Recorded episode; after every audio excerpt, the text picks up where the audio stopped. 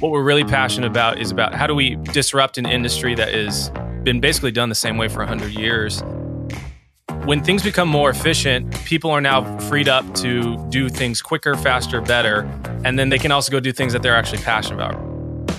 Welcome to Non Zero. I'm your host, Aaron Kanad, and I'm here today with my guest, Britt Espinosa. He's the co founder of Tulu Systems. You guys take data from the real world and transform it into amazing solutions.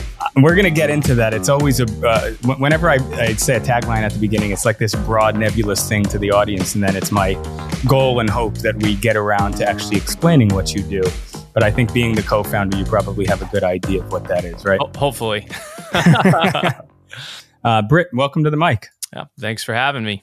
So I know that the the impetus or the, the, the you know incentive is always to start at the beginning, but I like to do that. So can you give us a little bit of background? Because you and I were having a great discussion before this on what led to you being the co-founder of of Tulu Systems, and it's not your typical. I, I don't think there's there's such thing as a typical entrepreneurial story, but your background definitely isn't one of the more common ones you you tend to run into in the the world of business leaders and entrepreneurs. So, um, can you give us a little bit of a background on on how you got where you are today?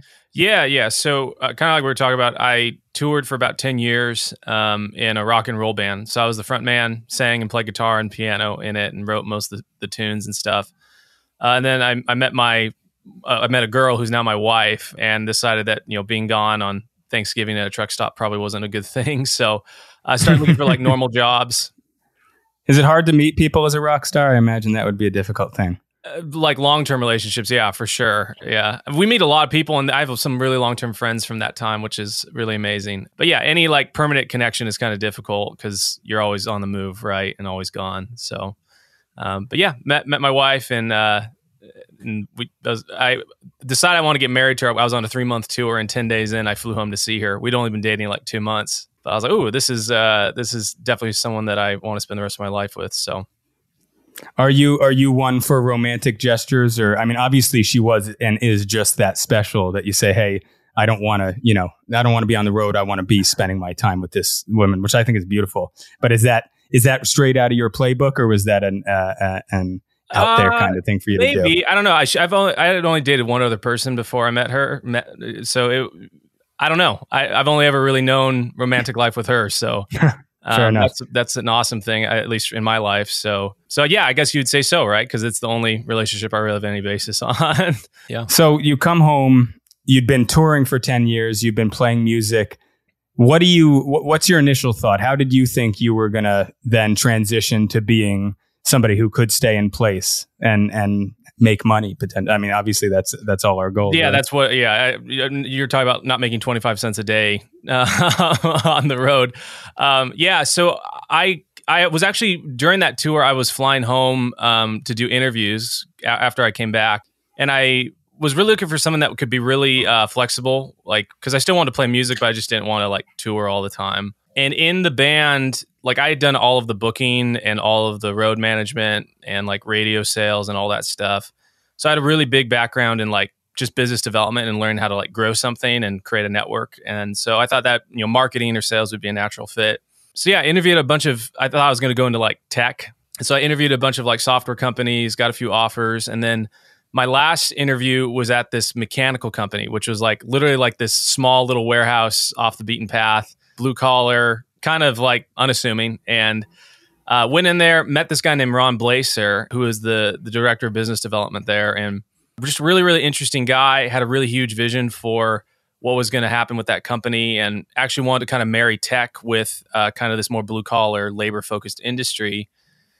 And uh, so I was like, "Ooh, this is really cool and interesting." And he's an interesting guy. And then to cap it off, he says, "He's "Like, hey, as long as you you know sell X amount of dollars every year, you can kind of go do whatever the heck you want."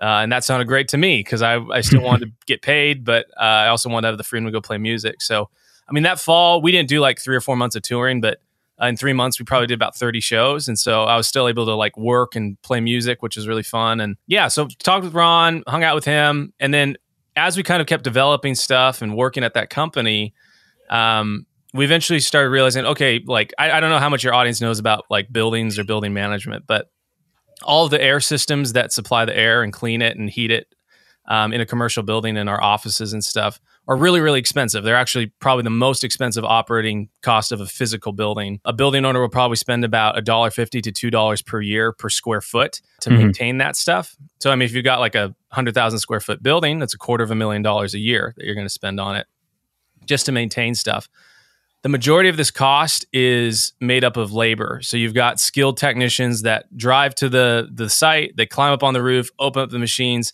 and they're just doing routine diagnostic measurements and they're hoping that they can catch something that's an issue in that small time frame that they're up there and then mm-hmm. predict that failure and fix it before it becomes an issue. So Ron and I kind of bounced some ideas off each other and we said, "Hey, let's uh, what if we could eliminate that diagnostic time? What if we could put our own system on this equipment?" And uh, instead of having technicians monitor stuff, we can monitor it 24 7 and then tell them exactly what they need to fix.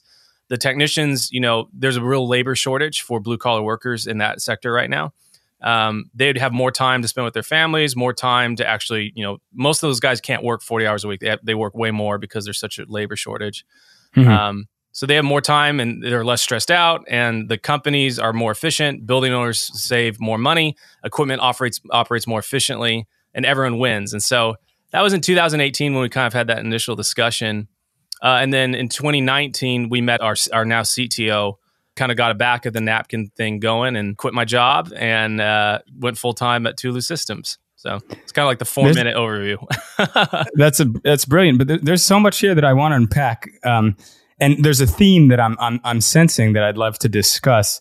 When you were with the band, I mean, it sounds like you still play music, but when you were touring for those ten years, you were you weren't just operating. Most people think about being a musician and a touring musician as you're going from town to town and you're playing shows. Most people don't recognize how much I we discussed beforehand. My my little brother is actually in that space too, and he's told me a bit about how much goes into just any individual show, but what it takes to book a nationwide tour, what it takes from a logistics standpoint to get travel scheduled and to get everything at the venues set up and to get merchandise correct and all of that. It sounds like you had a big hand in that and we're we're operating in a management capacity almost for the band beyond just being a musician playing music. Yeah. Was any of that was that all self-taught or did you did you go to school and, and learn? Did you have a mentor who taught you here's here's what you do in these settings? Yeah, yeah. So it, it sort of self-taught, uh, but I think it was kind of nurtured by my parents. And we discussed this a little bit, but I was homeschooled. And part of that was my, my parents are very entrepreneurial. I mean, they, from a very early age, I remember my dad would uh, teach me how to like flip houses and stuff. And my dad grew up uh, pretty poor. Like he's from the Philippines, uh, was able to mi- migrate over here, which was awesome. Um, but yeah, very like strong work ethic, really kind of scrappy and entrepreneurial. Um, and so, yeah, he kind of taught me all that stuff. And then kind of it's like uh, as someone talked about it's like if you if you're thinking about something all the time you'll see those things a lot. So like if you're thinking about like a red lexus like you're going to see a red lexus everywhere you go right? Mm-hmm. so my parents really taught me to like look for opportunity and look for ways to like grow uh, whatever i'm involved in. And so uh, like with music you know the first time i had to send out a check to a manager you know which was like 60% of what we made that night I was like, ooh, like I could have done everything he did, and I would still have that money in our pocket. You know, we could go use it to record a new CD or whatever. Yeah. So that was kind of the opportunity. I thought, like, okay, like if I've learned how to do this, then then we don't have to do that anymore. and, well, it's, it's those kinds of aha moments that drive innovation and drive entrepreneurship. You also mentioned you you lived in a town of 700, but you've you know you've got a very broad perspective having traveled and you know we're living in a digital age where we're we're so interconnected. Do you notice a difference in just how you think relative to a lot of your friends or people you come across who were educated in a more traditional manner? Do you think that's something that's unique that your parents instilled in you and that people who have a more traditional education, it, you can definitely learn it. Some people just come across it on their own. But do you get the sense that most traditional schooling and public schooling, at least here in the States that we can discuss, gives you a different skill set, doesn't cause you to think that way? Yeah, and I think it's.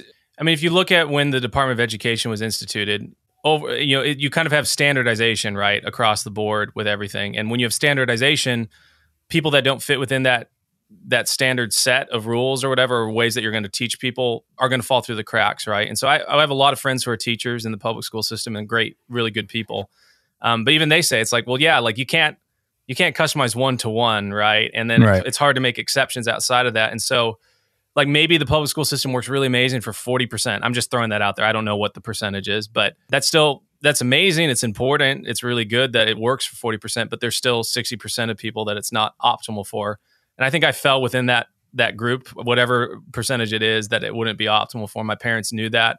Or maybe, so this was know. a conscious decision because they saw personal characteristic traits and they thought that you would flourish much much better with that one-on-one attention that only they would be able to give you versus putting you in a public school? Potentially and i think it was some of their overall parenting philosophy. I'm I, and i know like i'm i'm very fortunate that my parents were able to to put me through homeschooling. And we did some other stuff. I mean there in, in our small town there were some like co-ops like so groups of parents that would take turns teaching you know, through the week or whatever. And so yeah i, I realize not everyone can do that. Um, but for me it was a really really great thing. And i think it really really nurtured like innovation and entrepreneurship in me and my my my younger brothers. So so to come back to your current venture, I did you you did address one other thing I wanted to ask about was eh, which was did you have any sort of background in real estate? Because it sounds like you went from music music and and touring as a musician and managing a band to having ideas about how to shake up the commercial real estate industry. And that that alone is is you know a really enterprising and ambitious thing to do. Does flipping homes, and I, I, imagine when you when you say that, that's usually meant uh, personal and, and, residential homes. Did that translate at all to the commercial space? I know there's a, a huge gap between or difference between the two in, in the way that they operate. But do you feel do you feel like you had a foundation, or was it just the education that you had, the way you understood how to learn and and be creative that mm-hmm. really allowed you to almost it, it, sounds like immediate but what's the time frame we're looking at between going to work for was Ron Blaser and then being partners or, or having this idea to start a business. Yeah, that was, I mean, he had already been thinking about this a lot, which was what drew me to the company initially. Right. Okay. Um, and then as we kind of, as I learned the industry and identified like, wow, like, you know, this technician that I was working with couldn't take a vacation for a year because he was just needed all the time, you know, and then, and then customers looking at us and being like, Hey, like I paid you to maintain this equipment. Why is it still breaking? And the reality mm-hmm. is like, we can't be on site. So, just looking at like the problems that our industry had and what it cost people, both on a financial level and a personal level. Was it important to you when you got into a more traditional role that you did something that you valued? I mean, it sounds like it's important that that giving these people, the the HVACs installers or whoever the, the laborers are, a piece of their life back, the ability to spend more time with their family, the ability to potentially make more money. Was that one of the driving factors for you when you were looking for a job initially, or did you just happen to chance? Yeah, no, that's been um, that, that's a great question, and yeah, that's like at the core of what we do. None of us care about HVAC in a lot of ways. We, we, it's so uh, exciting though. Yeah, I, mean, I know. I, love, I, none, of it, none of us. I mean, we care about HVAC because we're passionate about what we're building, but yeah. what we're really passionate about is about how do we disrupt an industry that has been basically done the same way for 100 years and what is that disruption going to bring in, be- in terms of benefit for the people at, at, at you know at, at the end of it all. You know I, I want when things become more efficient i know there are a lot of people that are worried about automation and everything but like when things become more efficient people are now freed up to do things quicker faster better and then they're able because they're able to do that faster better stronger whatever they can also go do things that they're actually passionate about, right? You know, and that's yeah. whether it's I want to take a vacation with my family within this year, or maybe we want to explore, you know, ten hours a week doing painting or whatever. You know, that that's a big driver for us. You know, we want to enable people to live amazing lives, and yeah, that's what I'm I'm hoping that we are have a chance to do. You know, if if we're successful, obviously, you know, money's a tool, right? And so like whatever we do with it, like our goal is to help people live amazing lives and we're not sure what that exactly looks like yet. You know, like I, my wife and I always want to be really really generous and everything and mm-hmm. we're we're just trying to figure that out, man. Whatever we can do for the better of humanity, like let's do it. So I love that. Well, so it sounds like the the outcome of your work will will have a tremendous benefit and provide value to to the the users of your service which i want to talk about how that manifests how, how you guys actually operate how do you bake that into the company? How does that inherent goodness, like, how do you build a company, especially one that launched? I mean, we're talking about launching in March of this year. You said the week that that um, uh, you're in Washington, but th- that was the week that President Trump also came out and made the announcement federally. I think yep. it was mid March, and so the country kind of knew we were going into some sort of lockdown mode. We were in the midst of a pandemic. How do you build a company? Almost based on on some level of altruism. How do you how do you bake that into a company especially in a time where it's now more important than ever to make sure you're being frugally fiscal and and really tightening up and running a lean you know mean ship? What what how did did that change how you operate at all launching the business at the time that you did yeah, it changed a lot. Of, I mean, I don't, I don't think there's. You'd be hard pressed to find a business in the U.S. that hasn't changed in some way to adapt to this. But it, what changed for us was now the the value proposition of what we're selling, which is you can do things faster, quicker, and better. Kind of changed more like, hey, like you have really important aspects of your business that you need to focus on. People are probably the most important part that you have, right? Uh, if you can reduce your op- overall operating costs on your physical plant by X amount percent, you know, 30% per year, you know, that might, if it's a small company, that might save two people, you know, that you don't have to let go and you can keep them on board until you get past this. Or you might be able to, if it's a really large company, you might be able to save like two or 300 people, right? Mm-hmm. So that, that, some of that value proposition changed because people are now thinking differently about how they need to run their business. And, you know, no one wants to let, ever let go of people, right? It's the mo- it's so expensive to fire someone and then have to rehire someone, not even fire, but just lay off someone, right? So yeah, everyone's trying to figure out how so. to keep people. Yeah. Everyone's trying to keep honestly, people. in my mind, I think the the majority of, of management, the majority majority of business owners care tremendously about their employees. They do. I would I would choose, uh, and I'll go to the grave with that uh, being naive if it's not the case, because that's the world I, I wish and choose to live with. But I really do believe that's the case. Who you said you know companies small and large. Who's on the other end when you're talking to businesses? Are we talking, you know, I grew up in, in Orange County in Irvine, and that's one of the huge names I can think of in property ownership and management. I don't know if they that's even the case, but would would the Irvine company be a potential customer of yours as a super familiar owner? with them? Yeah, um, but companies like CBRE, CBRE, or, sure.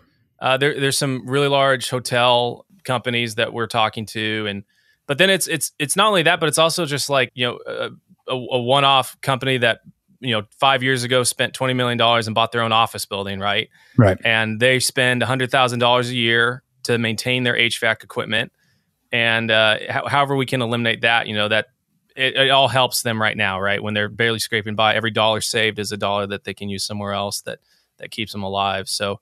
Yeah, that's kind of our general market. I mean, right now, one of the things we've done, which is kind of cool, is we've partnered with the actual service providers that provide the labor to fix this equipment. Mm-hmm. So there are a few companies in, in Washington that are really, really forward thinking. And initially we thought, hey, you know, they're going to be threatened by us. Like, even though our intention is to make it so that everyone's life is better, they're still going to be threatened because there's like, well, hours are going away or you're automating my job.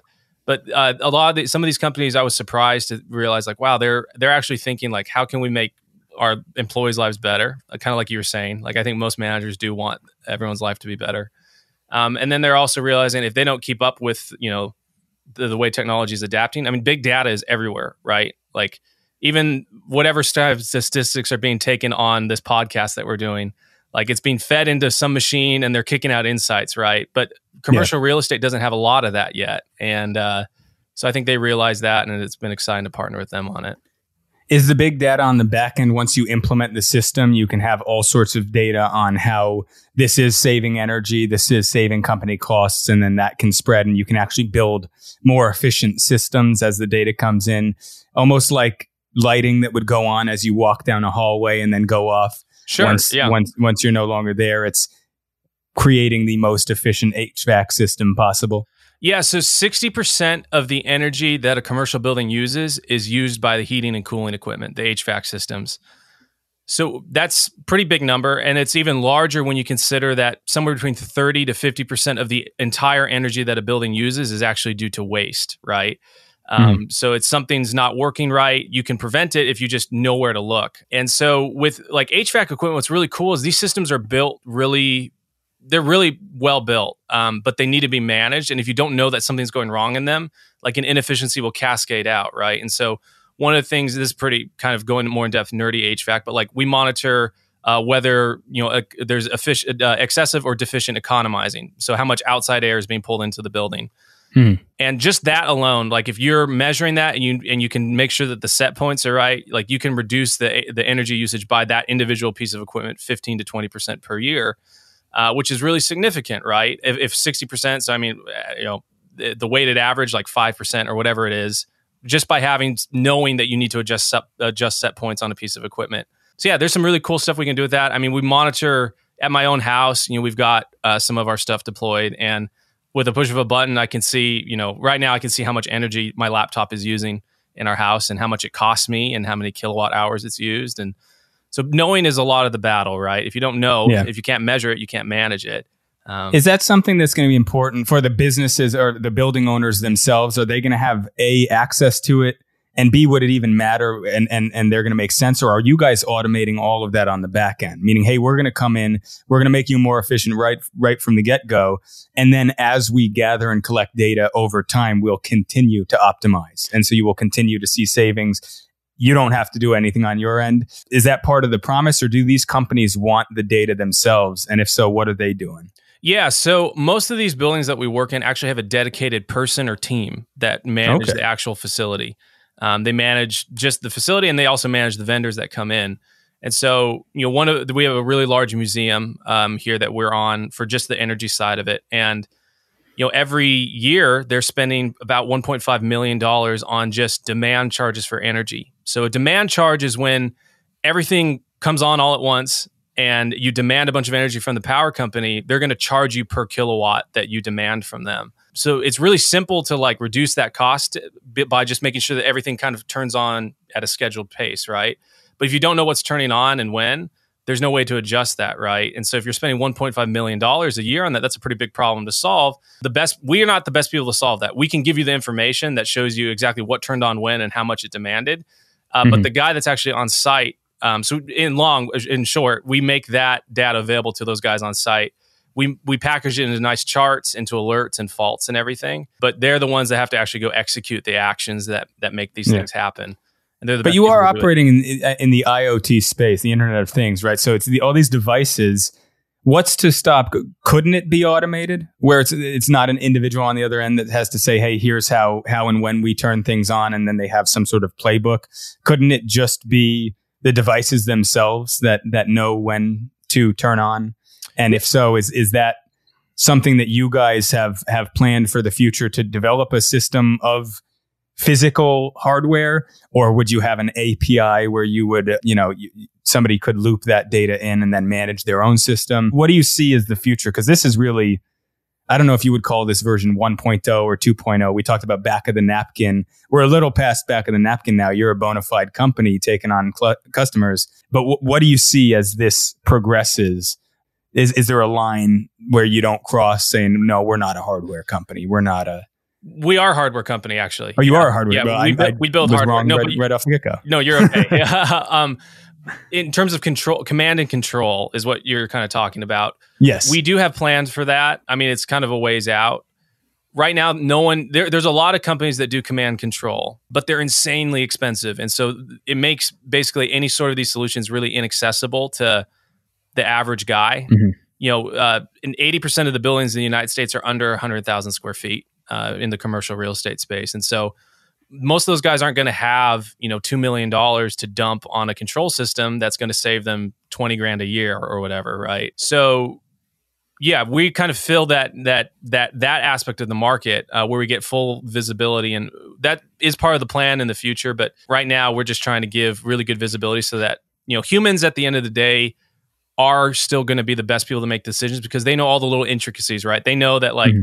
You know, the the secretary leaves her heater plugged in, you know, at, at the office space, and like that's why, right? A, a, robot might not know that necessarily right off the top. They just know that like, boom, you know, circuit one demanded 50 kilowatts of energy at 8 a.m. and we need to shut that off, right? But maybe you don't want to shut that off. I don't know. But yeah, humans are the best at the end of the day still. I mean, that might be in the future change, but uh, we're just trying to provide the best information, right information at the right time to make the best decisions. Is our tagline. Mm-hmm.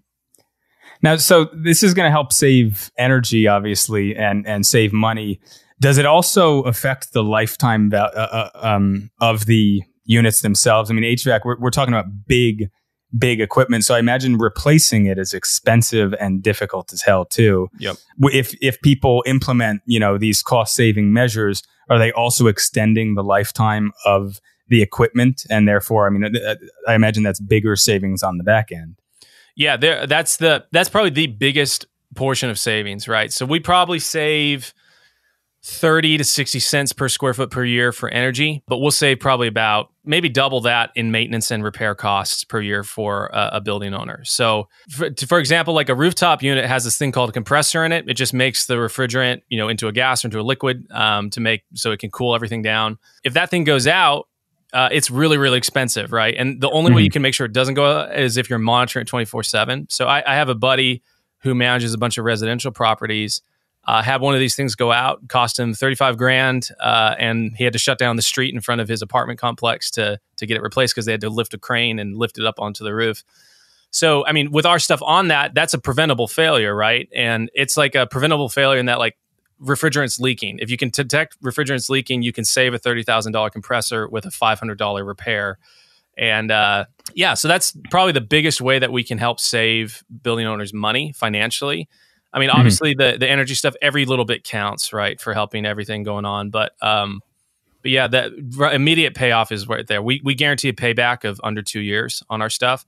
I and almost every one of our customers has been under a year so far, and we've I mean we've only been going since March, right? So yeah, six months basically it, has been the payback period.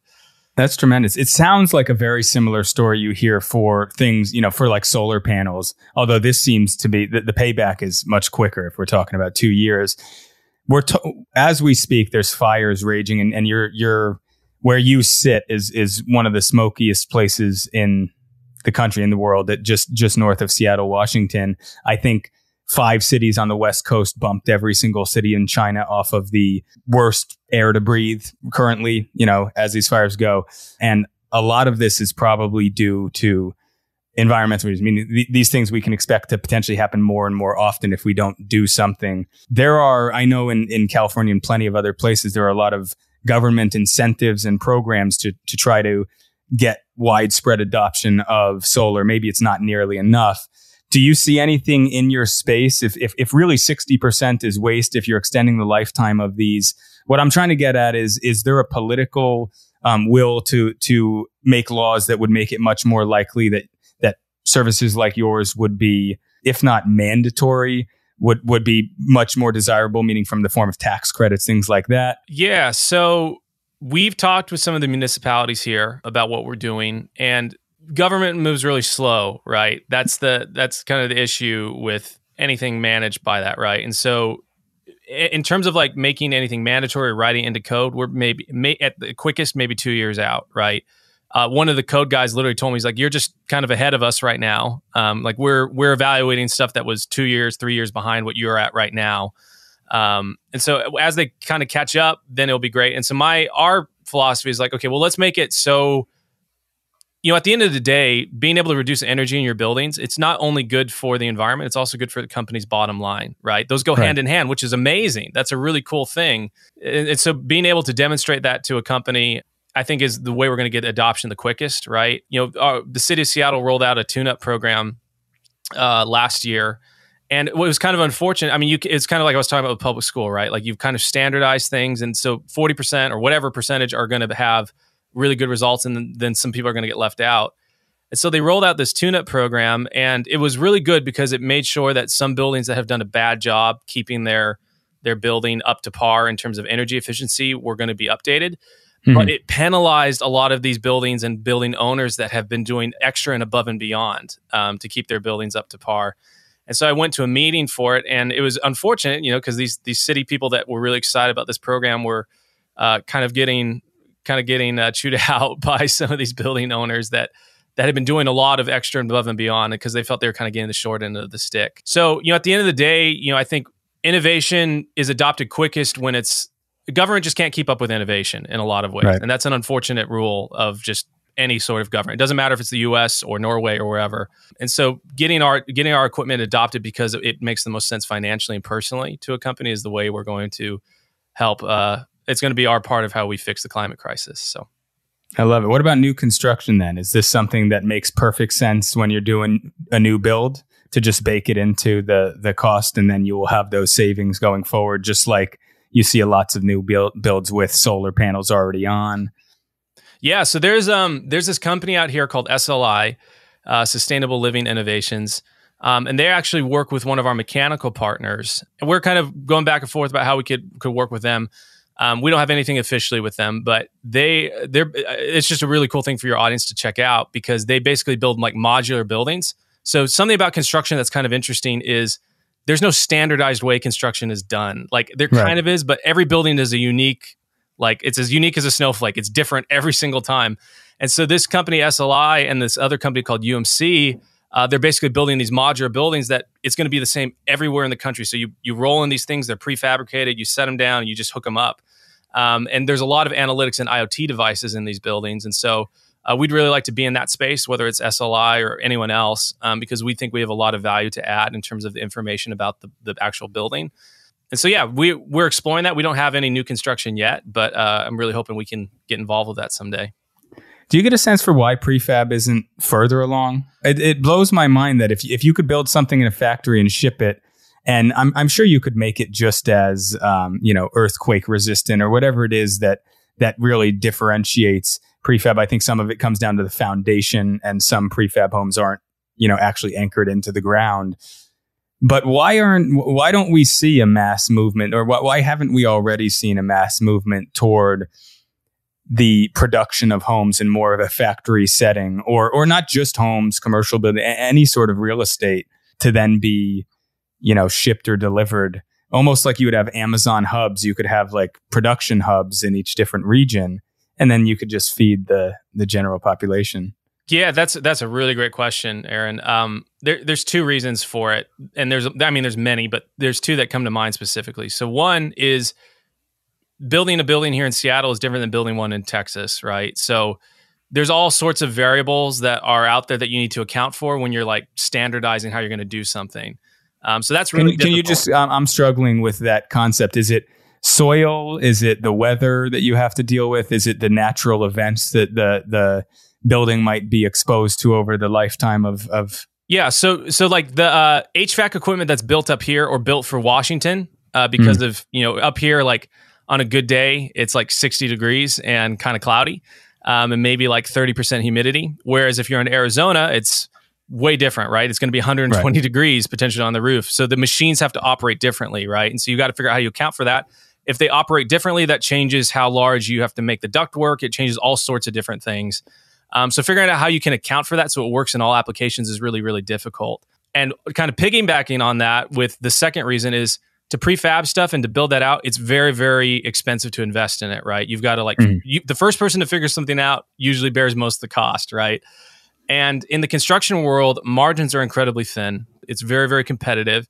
And so to to take a risk, you know, where you're going to invest a million dollars or two million dollars in a prefab facility, and if it fails and it doesn't generate money in the next two years, like you could actually lose a whole company over that. And so these people are really good at what they do in terms of building buildings, and so.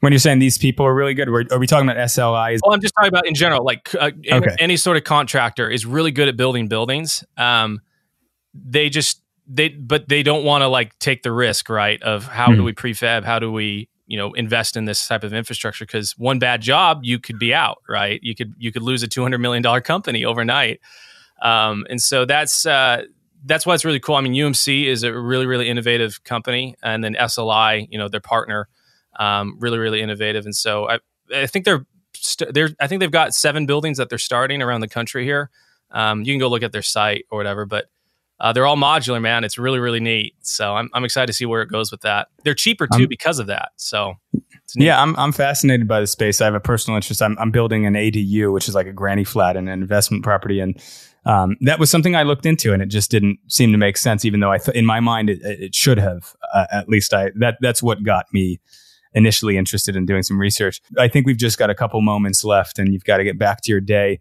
So where can people find out about you? Where can people go to learn about what you guys are doing and, and potentially engage in your services? And are you right now, are you operating in the US, meaning can, can somebody in Florida get in touch and, and actually utilize you or are you rolling out region by region and, and slowly looking at world domination. Yeah. yeah. World domination. You can find us at tulusystems.com. Uh, we're on LinkedIn, Facebook, Instagram, Twitter. T-U-L-U systems.com. Yep. That's correct. T-U-L-U, like Hulu, but with a T. And uh, yeah, I mean, if we're mainly in Washington right now, goal is in 2021, we'll be expanding into Idaho and Oregon and California, but we can ship our stuff and teach people how to install it. So if, if you're in Florida or you know, if you're in Maryland or wherever, we'd love to still talk because we'll figure it out, right? We we want to see this stuff adopted and kind of get feedback from different parts of the country. So, well, I love it. I love everything you guys are doing. Hopefully, we can have you back on. We'll put all of that stuff in the show notes with links to your um, your site, and so hopefully people will go in and check you out and learn more. Uh, Britt, really appreciate having you on the mic. Like I said, hopefully we'll we'll be able to continue this conversation because I think there's a lot more here to be had. Yeah, man, that sounds great. Thanks for having me. Cheers. You too. Cool.